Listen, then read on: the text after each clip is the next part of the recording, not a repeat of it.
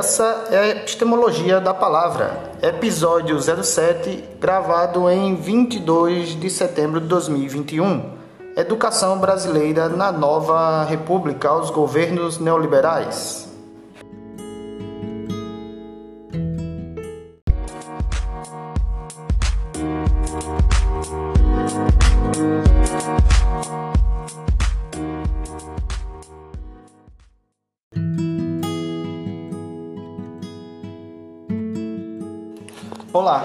Me chamo Flávio Couto. Hoje irei debater a respeito da educação brasileira na nova república aos governos neoliberais.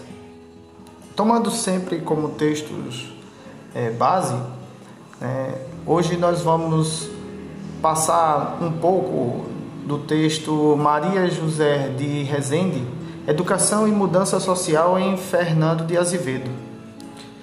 Logo, é, o intelectual educador Manuel Bonfim e a interpretação do Brasil e a da América Latina, de Câmara.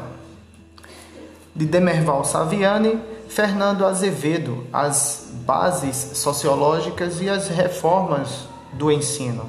E por fim, Rebeca Gontijo, é, Manuel Bonfim, educador e cientista da educação,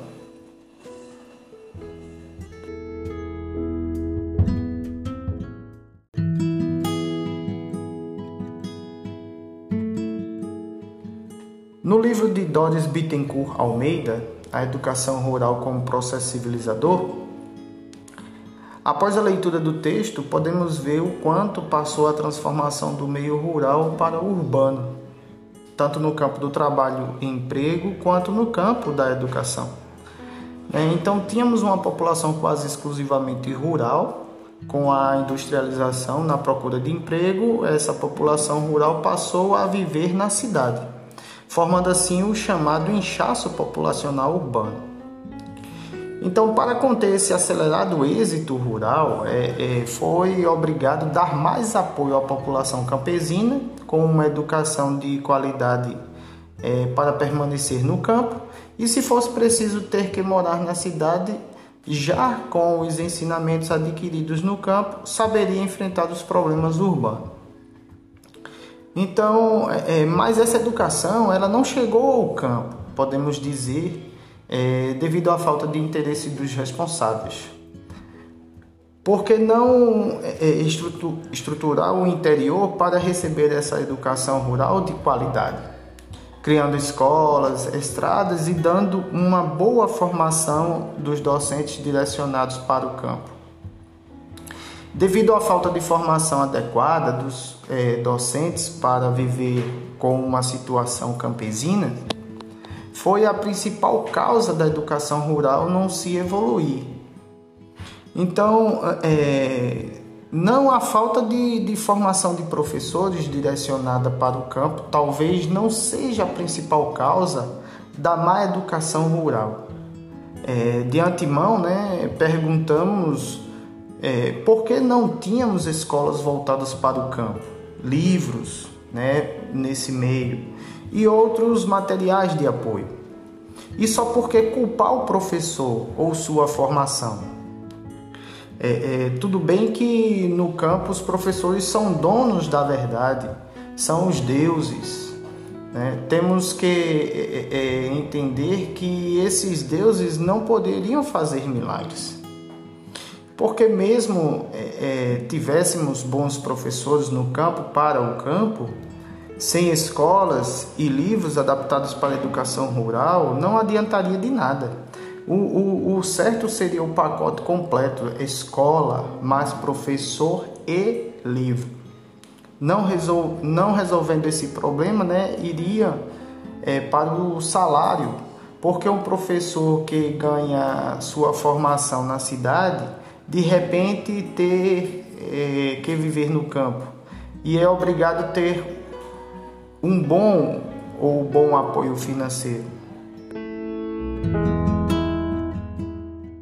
Para falar da educação rural, Áurea, nós temos que pensar o contexto histórico, social, contexto econômico da sociedade brasileira. Então, nós temos uma preocupação com a educação rural já no final do Império Brasileiro. Então, antes da nossa é, formatação, da nossa proclamação da República, nós já temos a preocupação com a formação das pessoas que estão no rural. Acontece que esse período ainda é um período de escravidão. Então, a questão é nós pensarmos a quem é destinada a educação rural. Então, nós temos um primeiro momento em que se pensa o ensino regular para agricultores, para comerciantes, para artesãos ou pessoas que estão ligadas às artes e não pensamos numa educação para os trabalhadores ou para os escravos nesse momento da história. E isso tem relação muito com o que nós ouvimos dos trabalhadores. Ou seja, eu trabalho na roça, eu não preciso de estudo. Para pegar na enxada, eu não preciso de estudo. Agora, isso na verdade é uma ideologia construída num cenário econômico em que nós tínhamos a produção da cana-de-açúcar, depois nós tivemos a cultura cafeeira. Então, durante séculos no Brasil, nós tivemos um ideário marcante que dizia que o trabalhador rural, braçal, não precisava de estudo.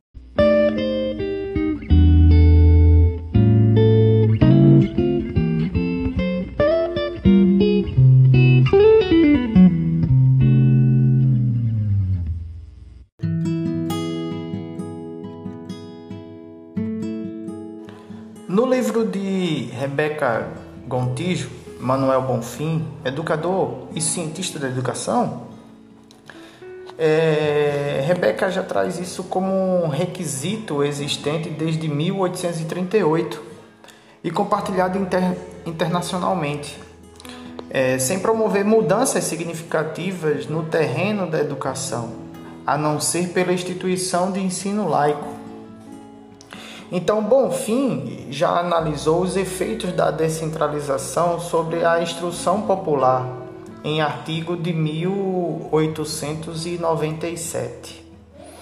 É, sofrendo né, é, nesse momento uma inferioridade, é o que ele argumenta né, que sofremos essa inferioridade relativamente aos outros povos cultos e essa, esse sofrimento, essa inferioridade é relativa à nossa à ignorância. E essa ignorância é simplesmente a falta de preparo e de educação para o progresso. Não necessariamente é uma ignorância física, né? É, é... Então, mas ele também argumenta que essa, esse sofrimento, essa inferioridade, ela é facilmente curável. E o remédio está indicado é, a necessidade imprescindível de atender à instrução popular. Né? Então, ele vê como um, o remédio para a cura dessa inferioridade do povo, que é a educação. Então, nessa contracorrente né, das interpretações acerca do atraso brasileiro, né, ele acredita que o tema da educação e da instrução pública é, possibilitava a definição de uma de sua identidade como intelectual. Quer dizer, a partir da educação, o homem se, se identificava é, intelectualmente, assim como é a afirmação da própria identidade nacional. Então, quer dizer, tanto intelectual como nacional o homem, a partir da sua educação, ele se identificava. Então, é, bem como observou André Botelho, a defesa da educação assumiu progressivamente o estatuto de caminho ideal para a redenção do atraso do, do, do povo brasileiro. Né? Então, cabe ainda ressaltar que no início da República a educação não era vista apenas como sinônimo de aprendizado escolar.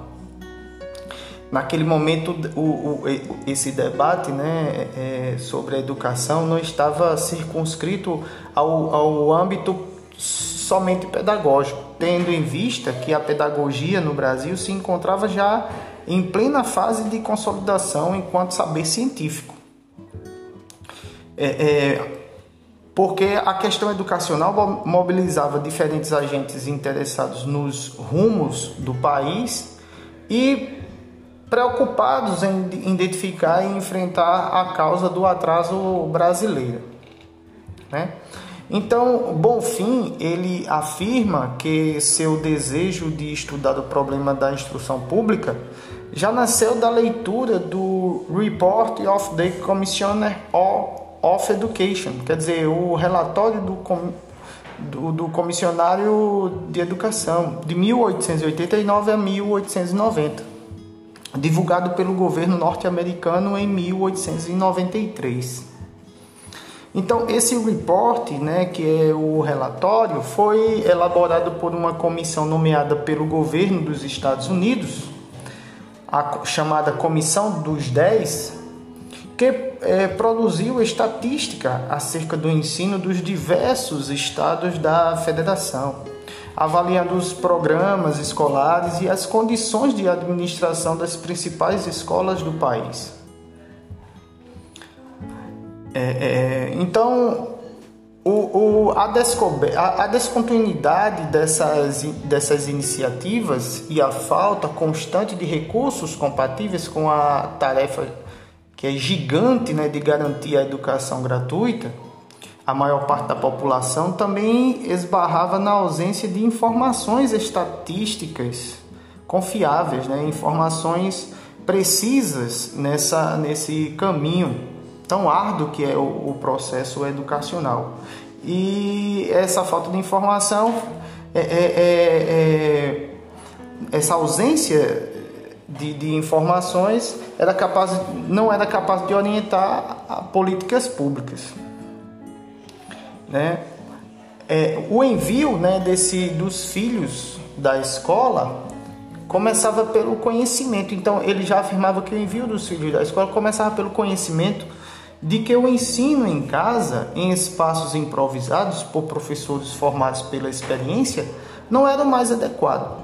Era preciso afir, é, é, afirmar né, a escola como instituição social relevante, promovendo a identificação da educação como espaço próprio e com os agentes desse, desse espaço. Então, quanto à, à formação dos profissionais de ensino, havia problemas né, de ordem é, é, é, de ordem tanto prática e teórica em primeiro lugar. Em, é, é, em, era preciso expandir as escolas destinadas à formação de professores, as escolas normais, e em segundo era preciso definir um conjunto de teorias e métodos que deveriam orientar o ensino escolar. Então já havia esse problema dessa da teoria e da prática. Né? Então, ao longo do século XIX, sobretudo nessa última década, desenvolveu-se na Europa né, um sistema de formação de professores de instrução primária, que incluía a produção e difusão de um novo artefato, né, que seriam os manuais da pedagogia e didática, instrumentos de divulgação de ideias e métodos de, de ensino apresentados como, no, como novos em relação a todo um conjunto de prática que, desde então, né, passava a ser vista como tradicionais ou passadistas. Então, tratava-se de caracterizar a profissão docente e definir a pedagogia enquanto conhecimento científico.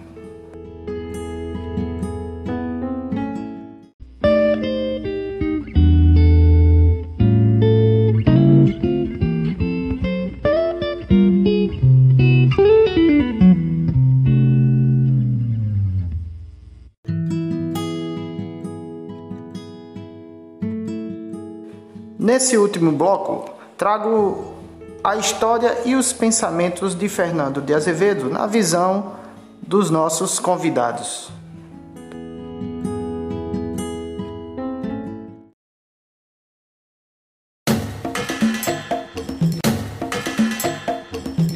O que é a escola no conceito moderno, se não a preparação para a vida?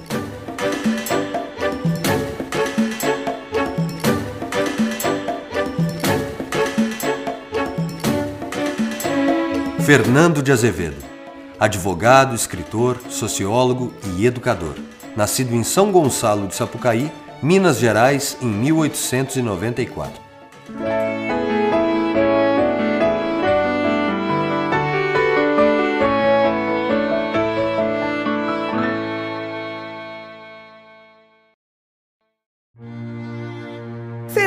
De Azevedo, um educador com múltiplos interesses. Especialista em educação física, dedicou-se às ciências sociais, ensinou psicologia e latim, produziu crítica literária, pesquisou, investigou e exerceu vários cargos administrativos na área educacional.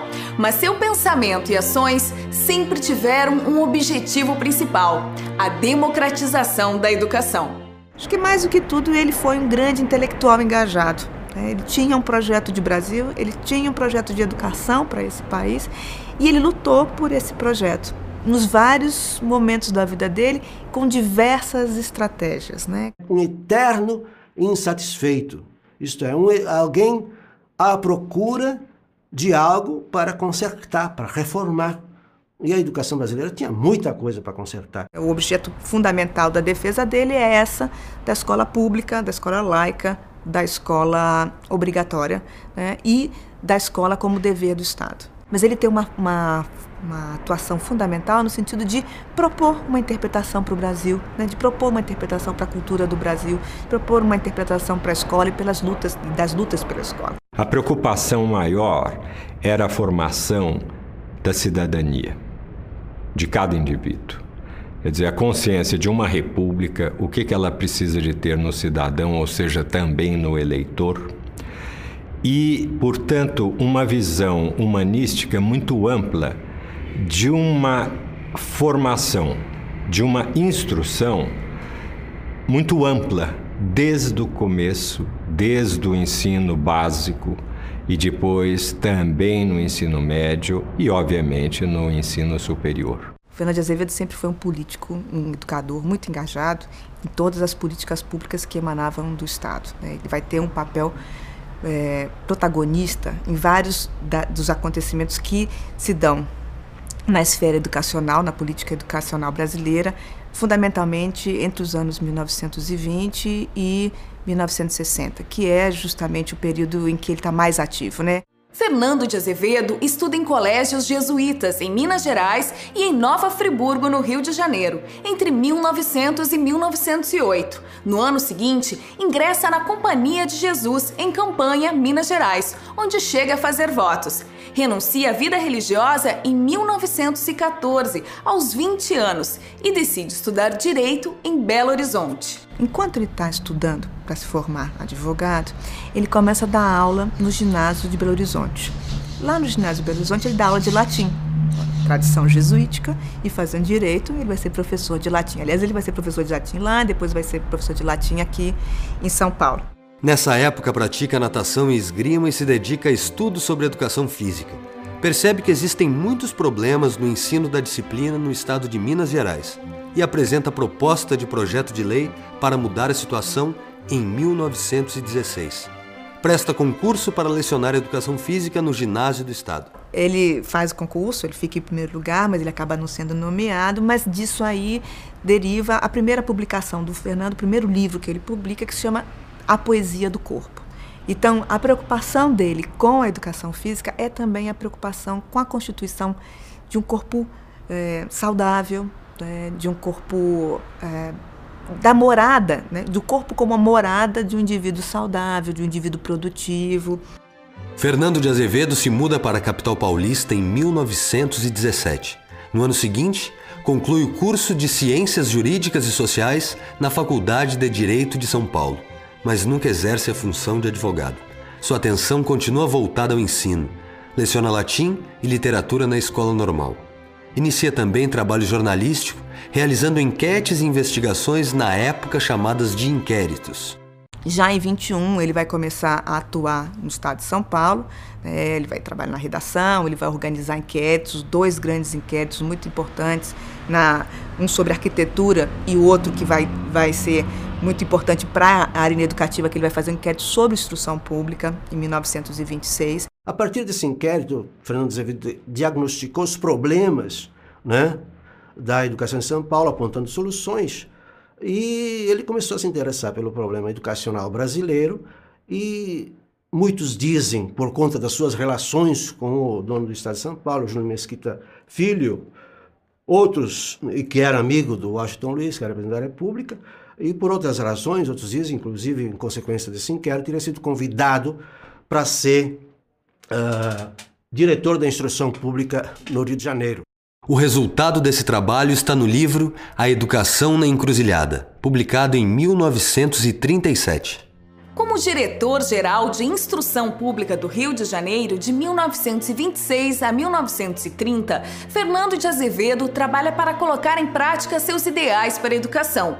Com a sua reforma da instrução pública, o educador realiza uma verdadeira revolução pedagógica. O mundo moderno que estava em transformação, havia acabado a Primeira Guerra Mundial, né, o processo de industrialização que estava acontecendo no Brasil também. Havia a organização dos trabalhadores reclamando melhores condições de vida, essas coisas todas, a imprensa operária. Então havia múltiplos interesses, múltiplas mudanças que estavam reclamando uma escola diferente. Ele vai aparelhar a escola, vai criar biblioteca, vai se preocupar com um conjunto de questões que estão associadas a uma formação do professor e dentro do que é de ponta. Os princípios da reforma que ele propôs eram três. Primeiro, extensão da escola a todas as crianças em idade de estudar, de frequentá-la. Segundo, articulação entre os vários níveis de ensino. Então, entre o ensino primário, o ensino técnico profissional e o ensino normal. Terceiro princípio, adaptação. Adaptação como? Adaptação ao meio. Isso é interessante porque no Rio, segundo ele, havia três meios geográficos, ambientais havia a cidade, né, o meio urbano, havia o meio rural e havia o meio marítimo, o litoral, a praia. Então ele propunha uma escola adaptada a esses meios. Então uma escola com diferenças, né? A escola da cidade é uma coisa que vai dar mais atenção ao, ao processo de produção industrial, a escola da praia mais atenção à atividade de pesca e a escola do meio rural atividades agrícolas. Adaptação então ao meio e também adaptação às ideias modernas de educação. A escola, então, como lugar de produção das relações de solidariedade, do espírito comum, né, da construção de uma sociedade em miniatura, preparando o sujeito para a sua inserção na sociedade, seja no mercado de trabalho, seja nas relações sociais, seja inclusive no âmbito político. A reforma enfrenta resistência para aprovação no Conselho Municipal, a Câmara de Vereadores da época. Um dos aspectos da reforma era, por exemplo, concurso público para escolha, a seleção dos professores, coisa que os intendentes do Conselho não queriam aceitar porque eles ah, indicavam os professores a serem nomeados pelo Poder Executivo. Os políticos queriam mudar o texto e continuar com o direito a indicar pessoas para os cargos que seriam criados com a reforma. Tudo em troca de apoio à nova lei. E ele soltou uma nota muito violenta, né, forte na época, dizendo que ele tinha enviado aquele projeto ao Conselho Municipal a convite do próprio Conselho Municipal, que se não prestasse, devia ser simplesmente rejeitado. Se tivesse defeitos, devia ser emendado. E se fosse bom, devia ser aprovado. Agora, supor o diretor de instrução pública capaz de ceder à chantagem, a pressões, a negociatas, era desconhecê-lo, senão injuriá-lo. A reforma de Fernando de Azevedo foi aprovada com o texto original, após um movimento popular e o apoio dos intendentes da oposição. Fernando de Azevedo, com a reforma de 1927 e 1930 do Distrito Federal, queria modernizar a educação brasileira. A educação brasileira é uma educação atrasada, segundo ele, segundo né, métodos arcaicos, né? O que aconteceu no fim do século XIX início do século XX? Surgimento das ciências humanas, por exemplo. Então, a sociologia, a psicologia, né? a estatística. Então, o seu objetivo, basicamente, era modernizar a educação, utilizando, servindo-se das contribuições dessas ciências modernas, ciências humanas modernas. E, de repente, viu que a escola se transformou os professores mudaram de atitude, o ambiente mudou, o interesse mudou. Foi a presença da, da, da reforma de Azevedo, que foi uma reforma que foi difícil de passar pela Câmara de Vereadores aqui do Rio. A escola deve reproduzir dentro de si a comunidade, a sociedade na qual ela vive. Então, dentro da escola havia o quê? Havia né? Uh, caixa econômica, por exemplo, para os alunos aprenderem a fazer as transações econômicas, etc., financeiras. Havia consultório né, odontológico, médico, havia uma série, havia o cinema né, educativo, havia a rádio escola, né, organizada cujo diretor foi o Roquete Pinto, né, e assim por diante. Então, a escola como uma sociedade em miniatura para que o aluno a, aprendesse a viver em sociedade, né, na qual ele, para a qual ele estava se formando. Na década de 1920, a maioria das escolas de ensino primário funcionam em prédios antigos, alugados pelo município. Superar a precariedade dessas instalações é mais um dos objetivos da reforma de Fernando de Azevedo.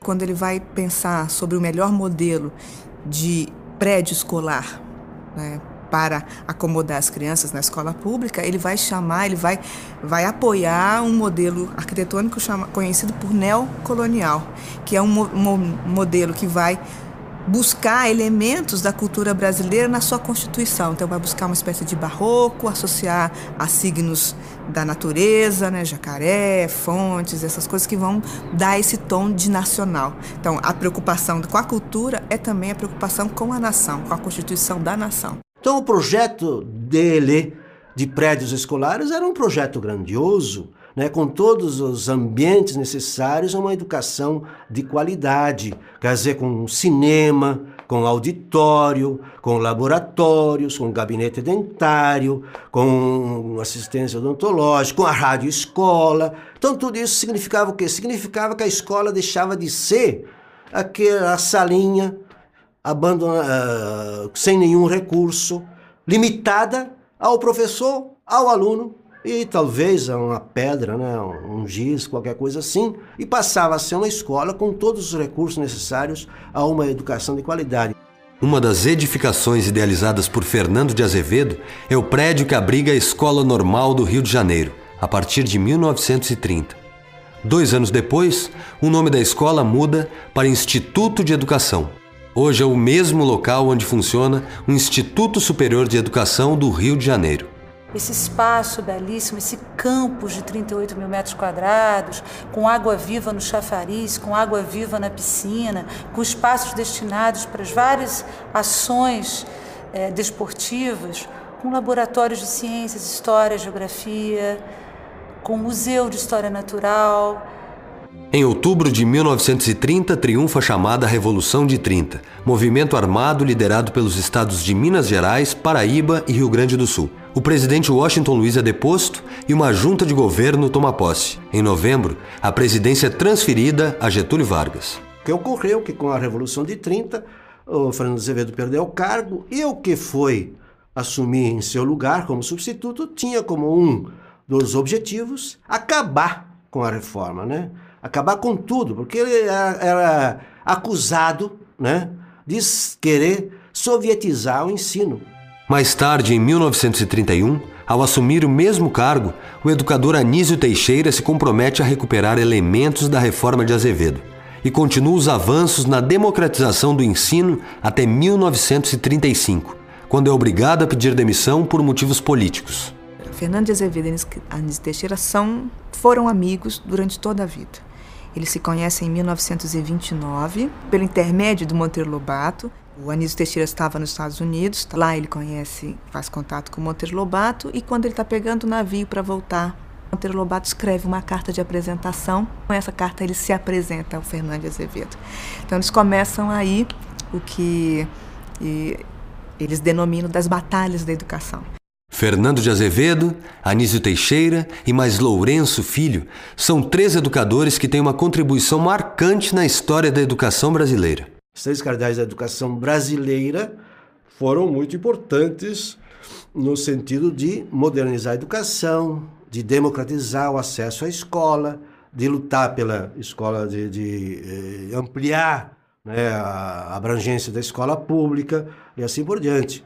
Então, na verdade, o que foi importante, mais do que a mudança concreta, ou as consequências, digamos, mais do que a mudança real e concreta na sala de aula, na escola, foi a discussão, o debate das ideias. Por quê? porque a partir desse momento começa uma nova realidade educacional. 1930 é um marco, porque o governo central assume a partir daí a responsabilidade pela educação como um todo, e não só pelo ensino secundário e o ensino superior.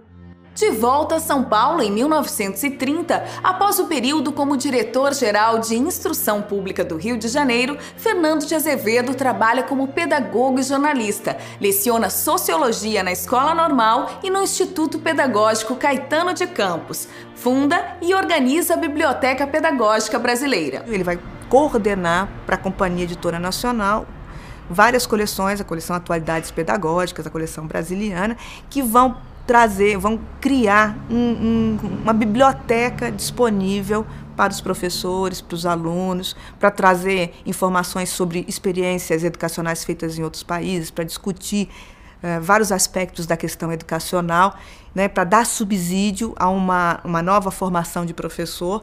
Também ele vai atuar dessa maneira. Fernando de Azevedo assume o cargo de diretor-geral de Instrução Pública de São Paulo em 1932. Em 32, ele está discutindo quais são as políticas públicas que o novo Ministério da Educação e Saúde, né, que o Ministério da Educação e Saúde é criado no Brasil em 30. Então ele está discutindo, ele e um grupo de educadores, quais seriam então as linhas de força, as diretrizes desse, desse Estado educador.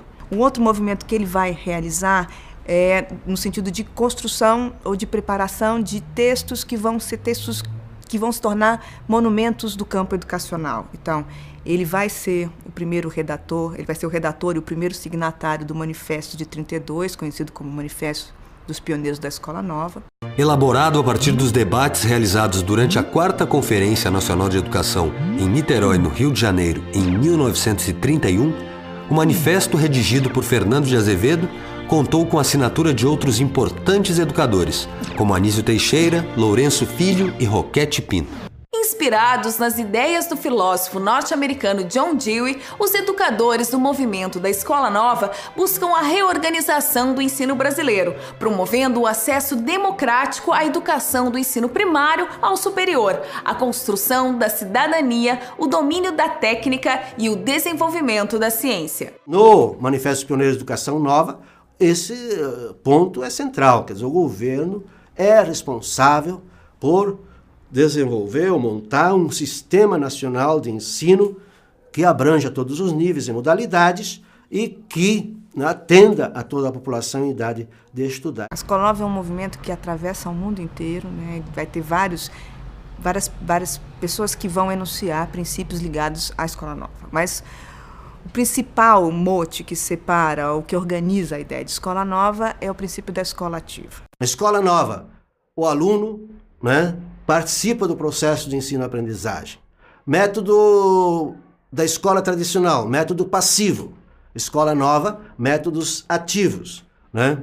Os conteúdos da escola tradicional, conteúdos mais humanistas, né? mais humanidades, as línguas, as letras. O escola nova, um espaço maior para as ciências. O professor, então, de figura central, era deslocado para o papel de mediador. O professor ajudava o aluno, então, a construir esse conhecimento, né? mas não expunha para o aluno. Ajudava que o aluno construísse de dentro para fora. Então, essa, esse é o primado fundamental da escola nova. Várias pesquisas têm mostrado que a escola nova no Brasil, ela ela tem uma característica que difere dos demais países, justamente porque ela foi o único lugar, no Brasil, foi o único lugar em que a Escola Nova partiu do interior do Estado. Ou seja, durante os anos 1920 e 1930, ocorreram no Brasil um conjunto de reformas educacionais que saíram do Estado, a partir mesmo do, da Diretoria Geral de Instrução Pública, e depois denominadas Secretarias Estaduais de Educação, foram reformadores, sujeitos intelectuais, assumiram essas pastas e implementaram reformas que passaram a ser conhecidas como reformas apoiadas em princípios escola-novistas. Fernando de Azevedo funda na capital paulista o Instituto de Educação. É o primeiro diretor e também leciona Sociologia Educacional na instituição. Portanto, uma, uma formação de professores em nível superior, né? interpondo uma escola secundária e pensando a formação docente já não nos modos da escola normal, que misturava formação propedêutica com formação profissional, mas pensando uma escola normal de formação profissional mesmo, né? Então, com disciplinas como História da Educação, Sociologia da Educação, Filosofia da Educação, Prática de Ensino, enfim, uma concepção alargada. Na fundação da USP, Universidade de São Paulo, em 1934, Fernando de Azevedo tem participação decisiva. Ele dirige a Faculdade de Filosofia, Ciências e Letras no biênio 1941-1942 e leciona sociologia na universidade. Não há desenvolvimento econômico sem educação, claro que não. Não há desenvolvimento econômico sem ciência, no sentido de que, então, é preciso criar universidades e, e o Instituto de Educação passa a ser um dos institutos da Faculdade de Filosofia, Ciências e Letras. Então, é nesse período da administração do Fernando de Azevedo, ele sai da diretoria, mas ele fica como diretor do Instituto de Educação, que a gente tem a primeira escola no Brasil de formação docente em nível universitário. Né? Então, aí há um investimento muito forte na formação de professores. Né? Durante o período em que ele foi professor da Universidade de São Paulo, ele vai também atuar produzindo um conjunto de livros que vão dar sentido, vão tentar dar sentido à educação no Brasil. Então, vamos pegar uma obra muito conhecida do Fernando de Azevedo, que é a Cultura Brasileira, em que ele, ele estabelece ali uma interpretação sobre o Estado e a relação do Estado com a educação no Brasil, desde a colônia até os dias atuais, que era 1943. Né? Ele tem dois livros, o Princípio Sociologia e Sociologia Educacional, que até hoje são livros básicos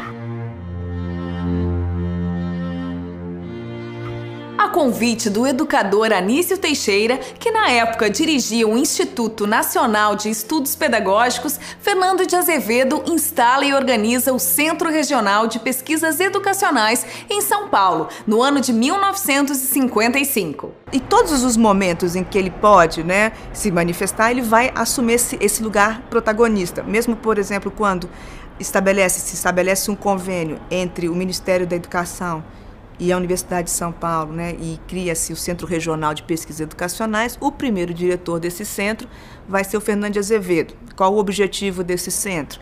O objetivo desse centro era fazer pesquisa né, sobre a realidade da sociedade brasileira, a realidade da, das crianças, sociedade, enfim, pensando na construção de uma escola que tivesse mais adaptada à nossa realidade nacional. Era uma busca de um modelo nos vários níveis é, de preparo de crianças e adolescentes nos melhores moldes, nos mais arejados. Dentro disso, a questão da realidade e, em particular, da realidade nacional nossa. Em termos de trabalhos, em termos de pesquisa infantil, inclusive, em termos da arte, ah, alimentando esse ensino, sempre experimentando aquilo que seria o mais adequado para uma educação não convencional. Fiel à bandeira da escola pública, Fernando de Azevedo redige em 1959 um manifesto ao povo e ao governo, mais uma vez convocados. Os princípios defendidos no documento são contemplados na promulgação da Lei de Diretrizes e Bases da Educação em 1961. No mesmo ano, é nomeado secretário da Educação e Cultura da Prefeitura de São Paulo. O governo é responsável por desenvolver ou montar um sistema nacional de ensino que abranja todos os níveis e modalidades e que atenda a toda a população em idade de estudar. Essa questão voltou depois, né, quando foi discutida a Lei de Diretrizes Bases, que acabou sendo aprovada em 1961, porque houve um novo manifesto em defesa da escola pública. Em abril de 1964, o governo de João Goulart é derrubado por um golpe de Estado. Os militares impõem um regime ditatorial, interrompendo o processo democrático brasileiro que vinha sendo aprimorado desde 1945 com o fim do Estado Novo. Fernando de Azevedo acompanha seus colegas professores durante interrogatórios arbitrários realizados pelas Forças Armadas ainda em 1964. No ano seguinte, lança um manifesto pela liberdade de opinião, confrontando a censura vigente no país. Em 1968, é eleito para a cadeira 14 da Academia Brasileira de Letras e no ano seguinte para a Academia Paulista de Letras. Fernando de Azevedo morre na cidade de São Paulo em 1974, aos 80 anos de idade. Que nos lega exatamente, primeiro, né, o respeito por um profissional que engajou toda a sua vida na luta pela educação pública. Né? E o segundo, eu acho que é essa defesa incondicional de que a educação é um direito de todos, né? E que para ela ser um direito de todos, ela deve ser única, né? de, de tal forma que as pessoas possam então usufruir da mesma formação. O Instituto Superior de Educação do Rio de Janeiro, o ISERJ, é um exemplo da atualidade da obra deixada pelo educador Fernando de Azevedo. Tanto Fernando de Azevedo quanto Anísio Teixeira entendiam que um, uma, uma edificação escolar deve prever espaços para atividades diferenciadas. Então, um espaço escolar não pode ser composto apenas de salas de aula. Ele precisa ter ateliê de arte, ele precisa ter salas de música, ele precisa ter laboratórios de ciências. Então, da creche até o ensino superior, toda a formação, toda a estrutura do ensino brasileiro se dá no mesmo campus. E isso é um, um objetivo, isso é um exercício investigativo porque a gente quer minimizar a distância entre a formação dos professores em nível superior e a formação de crianças, jovens e adultos na educação básica. Minimizar a distância entre a teoria e a prática. Então, o que a gente busca hoje é retomar a competência e o compromisso político das décadas de 20 e 30, formar professores para um projeto de país. Ora, uma, uma frase que ele repetia muito o que importa não é fazer o povo feliz, mas fazê-lo grande.